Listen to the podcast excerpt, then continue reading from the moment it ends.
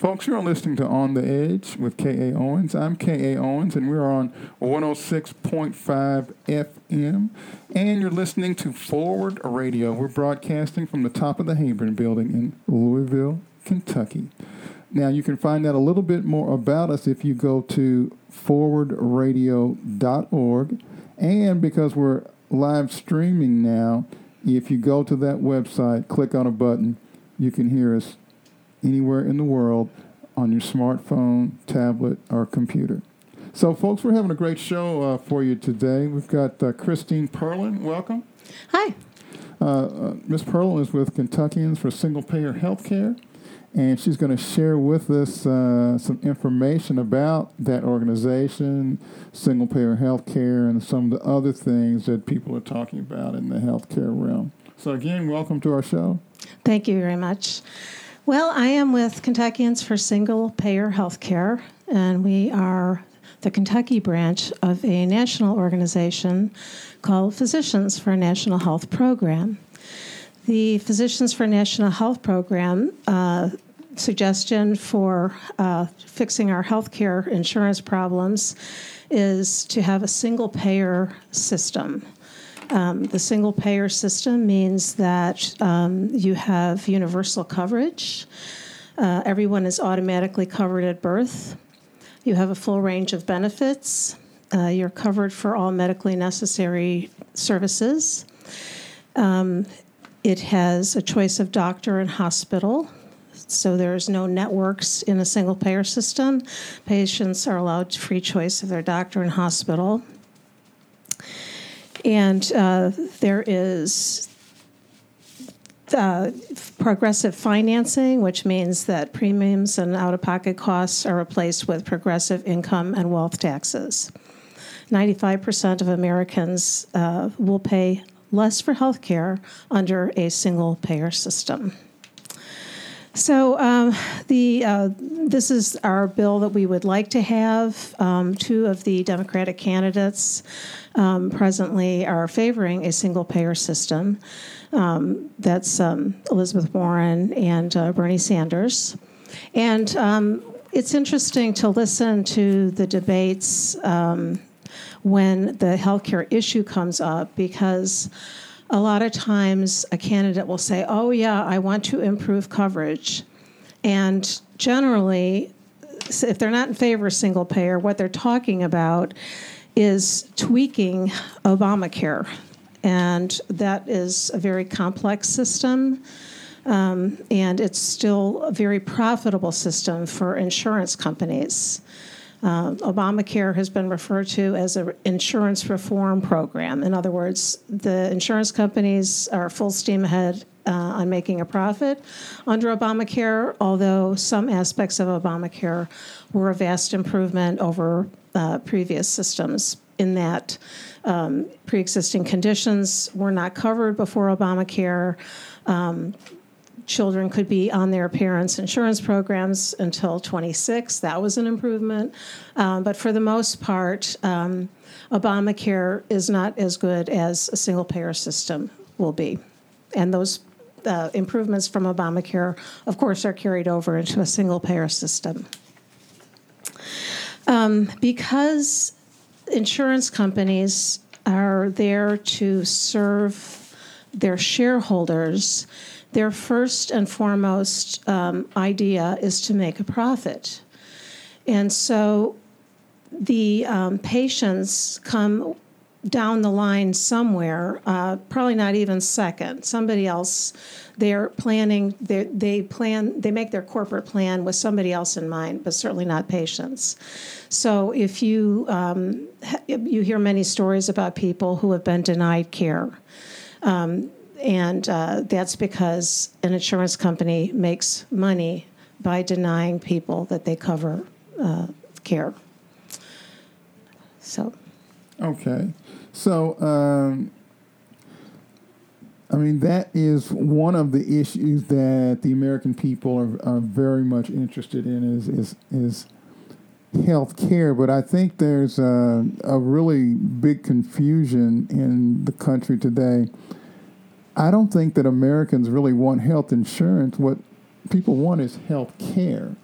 They want to go to the doctor, be treated, and not go into debt, not have to worry about who pays or do I have enough or deductibles and co-pays and all of this complicated sort of barnacles on healthcare in America that's causing this system to fail. That is what, of course, Americans need is health care, not health insurance. But in this country, the terms have become conflated and causes confusion. Well, the insurance companies have been very successful at interposing themselves as middlemen between the physician and the patient. And in many cases, the insurance companies will tell the doctor what he can prescribe for a test, what kind of medications he can give, and so forth. The doctors are on the phone hours a day trying to get what they want for their patients from the insurance company. So all the insurance companies are is middlemen who are extracting wealth from our healthcare system. And as a result, Americans pay per capita twice as much as people in Canada who have universal coverage from the day they're born.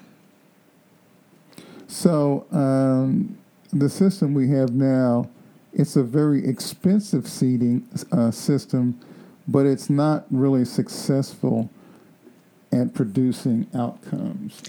Our outcomes are terrible, and they're getting worse. Our life expectancy is dropping. Maternal mortality is increasing. Infant mortality is increasing. We are ranked of, let's say, 30 advanced nations. We're down like by 27 on a lot of these metrics. So it's quite a scandal. Yes. So we have the most expensive system in the world. The most, by far. But it doesn't produce outcomes to match up to the money that we invest in it. No. Not even close. No. It's being, we have 30 million or 40 million people that are uninsured, for example. So as much as we're paying per capita, that's dividing the whole expense among every person in the country. Even given that, there's still 30 or 40 million people that are uninsured. I'm sorry, I don't know the exact number, but and in other words, there's no excuse for us spending that much money and not insuring all the people. Exactly. It makes no sense whatsoever. Where is the money going? So the insurance companies, and you can tell them, who are they? They're the ones with all the skyscrapers on the skyline of Louisville, aren't they? Right? They always have the big buildings. They always have the huge advertising budgets. And their CEOs make tens of millions of dollars a year. Where is that money coming from? That is our employers, ourselves, our co-pays, everything goes through them. They extract what they want for themselves and their shareholders. And we get what's left, which isn't enough. Not being able to pay your health bill continues to be the main cause of foreclosures in the United States. People thrown out of their house because they can't pay their health bill. And so there are still people who die in America because they can't get the health care that they need. Absolutely. In spite of the fact we spend more than any other country. That's it. That's why it has to change. So people are gradually becoming aware that health insurance isn't the thing they need, it's health coverage. And that's a very good way to put it. Now, if we were to...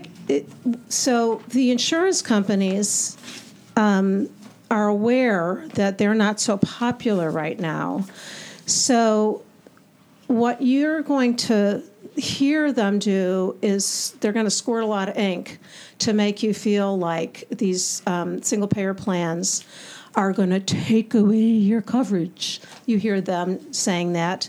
Even in the Democratic debate, they were using that term. And that's also a Republican talking point where they're going to take away your coverage. If you have universal coverage like they have in Canada, that's not taking it away. That's improving what you have. Okay. Right? So they're going to take away your insurance and give you coverage instead. That's what single payer is. Okay. So so we're talking about health care. Right. That's right. What we're talking right. about. And so... so you would still have the ability to pick your own doctors? You would have more ability to pick your doctors because we're all familiar with the term of in-network and out-of-network. Now, where did that come from? It didn't exist before private insurance companies took control of our healthcare system. That's their game. That's their way of extracting profit from our healthcare dollars. Because they set up these systems, they enroll doctors, they decide they're going to pay them less or something because they'll get more customers. I don't know the mechanism exactly, but they make sure that they have control of the network, and those are the only places you can go if you need healthcare. So you'll have full. In Canada, you can go to any doctor you want. And there's no impediment to that, like a network. And so, will this have any availability of effect on the availability of doctors? For instance, right now in America, it's hard to find doctors in rural areas because when they graduate from medical school, they're loaded down with debt. And so, you know, you want to become a Beverly Hills plastic surgeon so that you can pay down your debt as quickly as possible. You don't want to go to Harlan County and be a primary care provider. So is a single payer going to help with that? Well, in Canada, there are densely populated regions and there are sparsely populated regions. So there is an oversight board to allocate money for hospitals, clinics, and so forth, MRI machines. So like in cities, you have, neighboring hospitals have all this expensive equipment. Mm-hmm. And so in Canada, they don't let that happen because they have standards about funding for areas. Right. So, so we have plenty of models out there about for single payer because the United States is sort of the only country in the world that doesn't have only industrialized country that doesn't have a form of single payer. Right. So you have Scotland, Sweden, Taiwan, Japan, all over the place, everywhere. Every industrialized country but us has it. So not only is it not cost the system we have now. Not only is it not cost effective. Not only is it not producing outcomes, not only does it leave millions upon millions of people not covered, but it really sort of it's just more of a burden than a benefit. I mean, in what John Yarmuth talks about, who's the congressman here in Louisville, he talks about how it benefits Germany, for instance, that employers don't have to worry about health care. They don't have to worry about it. It's not something employers... Right, yeah, yes. They so people who have small businesses or even, larger corporations like GM. In GM in Canada, they don't have to consider healthcare costs when they're negotiating a union contract because that part is completely out of the picture. They can just negotiate on all the other issues that might be involved in labor. And if you have a small business and you're competing against somebody who has a national health program, you are responsible for paying for your employees' health benefits in the United States, but your competitor in Canada doesn't have to pay for those things. So who's gonna do better? And so many small business people here are struggling with the issue of how they want to be good bosses, they want to provide benefits, but every year the costs for healthcare go up from the private insurance market.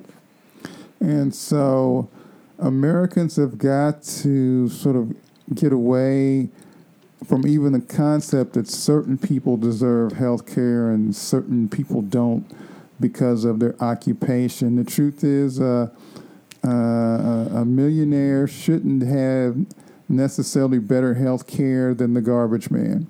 I don't see any reason for it. The congressman shouldn't have better health care than the school teacher. There's no reason for that. There's no reason for anyone.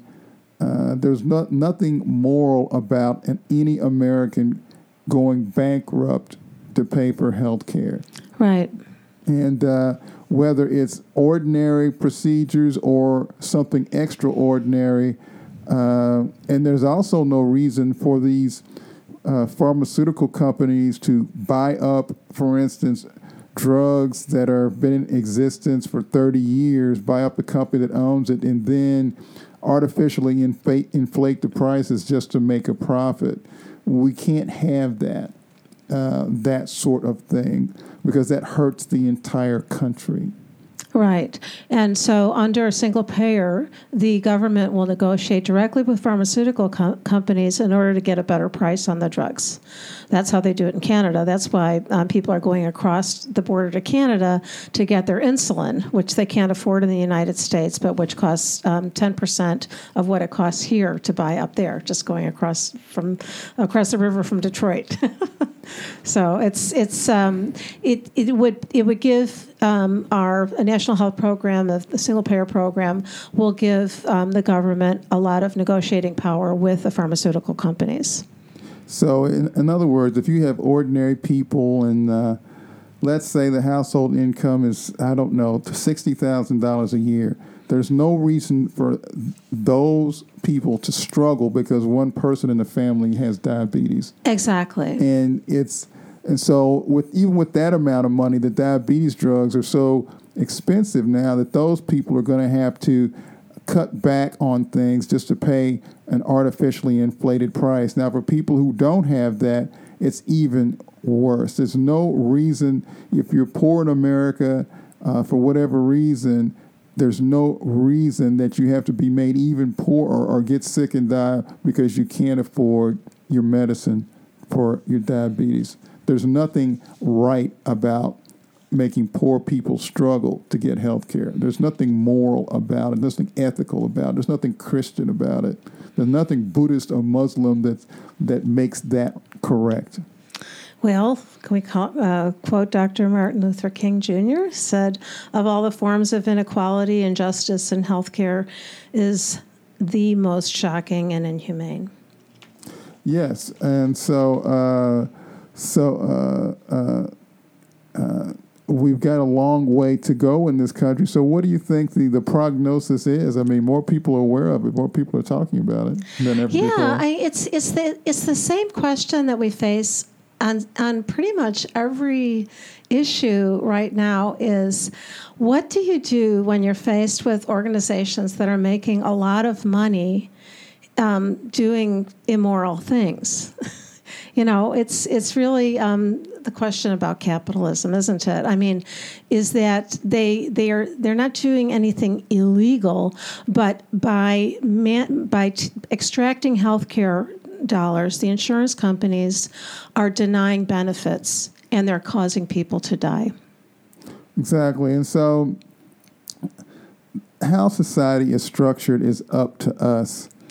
And it's nothing natural. It's pretty artificial. That is how wealth is created and handed out in this country. There are people who, by the way society is set up, people who are artificially poor, and there are people who are artificially rich, simply by the way that the rules are written. And so companies become wealthy through government regulation, and having friendly legislation passed through state legislatures and through the United States Congress. Great fortunes are created on resources that were originally owned by everyone. I mean, everything comes from the land, the water, the plants of the forest, the minerals, sediments that were, you know, laid down over millions of years that originally belonged to everyone. And then folks made artificial claim to the land, the water, medicinal herbs that had been in existence for thousands of years. A company would patent it and say, hey, I own this now, and I'm going to charge you so much money for this medicine that I own the chemical formula to. So wealth has been artificially created. And so people are actually forced to do without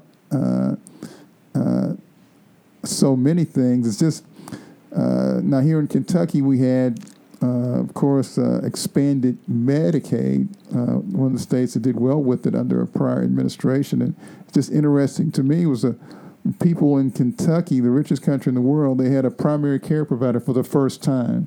I mean, right. It's great that they had that, but it's a shame that would be the first time that they would actually have a primary care provider that they could go to.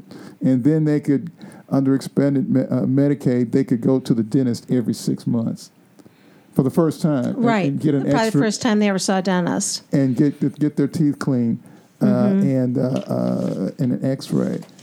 What a shame. I mean, great that expanded Medicaid provided that, but what a shame that it's the first time. So here's that there is a myth, a series of myths on this page from Physicians for a National Health Program, and one of the myths is the United States has a privately financed healthcare system. The fact is that 64.3% of healthcare spending is financed by taxpayers already. So say that number again. 64.3% of health spending is financed by taxpayers. So 63% already financed by taxpayers. Right. And so that would include Medicaid. That would include the VA. That would include Medicare. Now, Medicare you've paid into your working life, and you get it when you're 65.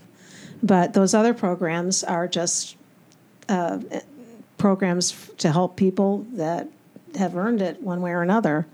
But so it says estimates that are lower exclude two large sources of taxpayer-funded care, health insurance for government employees and tax subsidies to employers. So, but if you include that, if you include the fact that health insurance for government employees is paid for by the taxpayer, and you include the fact that employers that provide insurance get a tax subsidy for doing that, you come up to that 64.3% of healthcare spending is already financed by taxpayers. It's just how is it allocated? And a lot of it is going to insurance companies.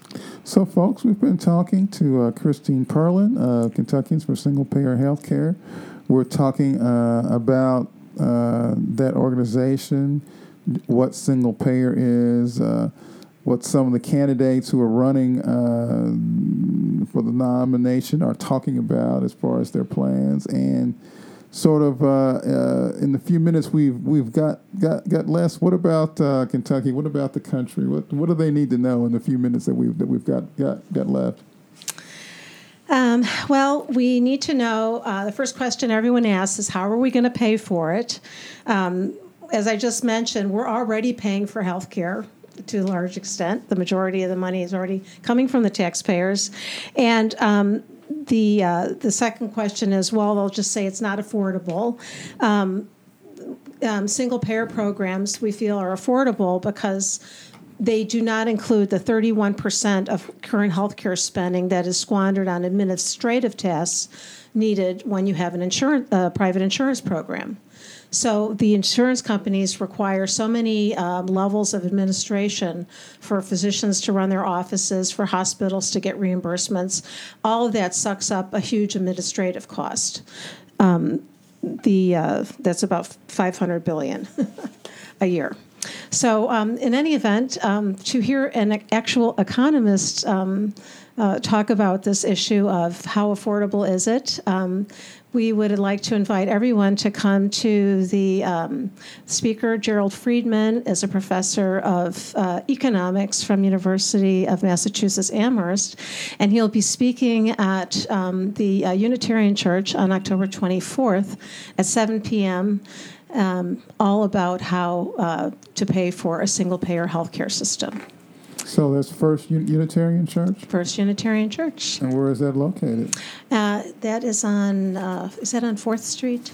Yes, it's that's on 4th Street. Let's see if we can find the, well, First Unitarian Church is very close to the Louisville Maine Public Library. It's sort of almost right across from it. You can look from the Maine Public Library at the First Unitarian Church. So it's sort of a well-known spot here in Louisville for social justice. So please come to see Dr. Friedman speak about the single-payer healthcare system and the economic imperative. If we want to have universal coverage, it will have to be a single-payer system. And what date is that now? That's on October 24th. October? That's a Thursday evening. Yes, 809 South 4th. 809 South 4th. That's where it is. So it should be just a really great film at 7 p.m. at First Unitarian Church. Well, it's not a film. It's a live speaker. Dr. Friedman is coming in from Massachusetts. We're very happy to have him because he has specialized in precisely healthcare financing for a good part of his career. That's right, Dr. Gerald Friedman. Better than a movie, the real thing. All right. With a question and answer at the end, if you would like. Okay, good. October 24th, Thursday, 7 p.m., 809 South 4th Street, First Unitarian Church, Dr. Gerald Friedman. All right, folks, we've been listening to Christine Perlin from Kentuckians for Single-Payer Healthcare. We've learned a little bit about the events that are coming up, had a chance to have an overview of our health system, and hopefully we're inspired to go out there and improve the system. Well, not improve the system that we have, but... Improved Medicare for all. Medicare for all. All right. Mm-hmm. So that's where we're headed, folks, and that's where we need to. That's where we need to go. By the way, this is On the Edge with K.A. Owens. We do not endorse any political party or candidate. Do not endorse. Specific pieces of legislation. So that's our caveat that we must give. We're just here to educate the people and let the ideas go forth. But folks, we'll be back next week. Thank you so much.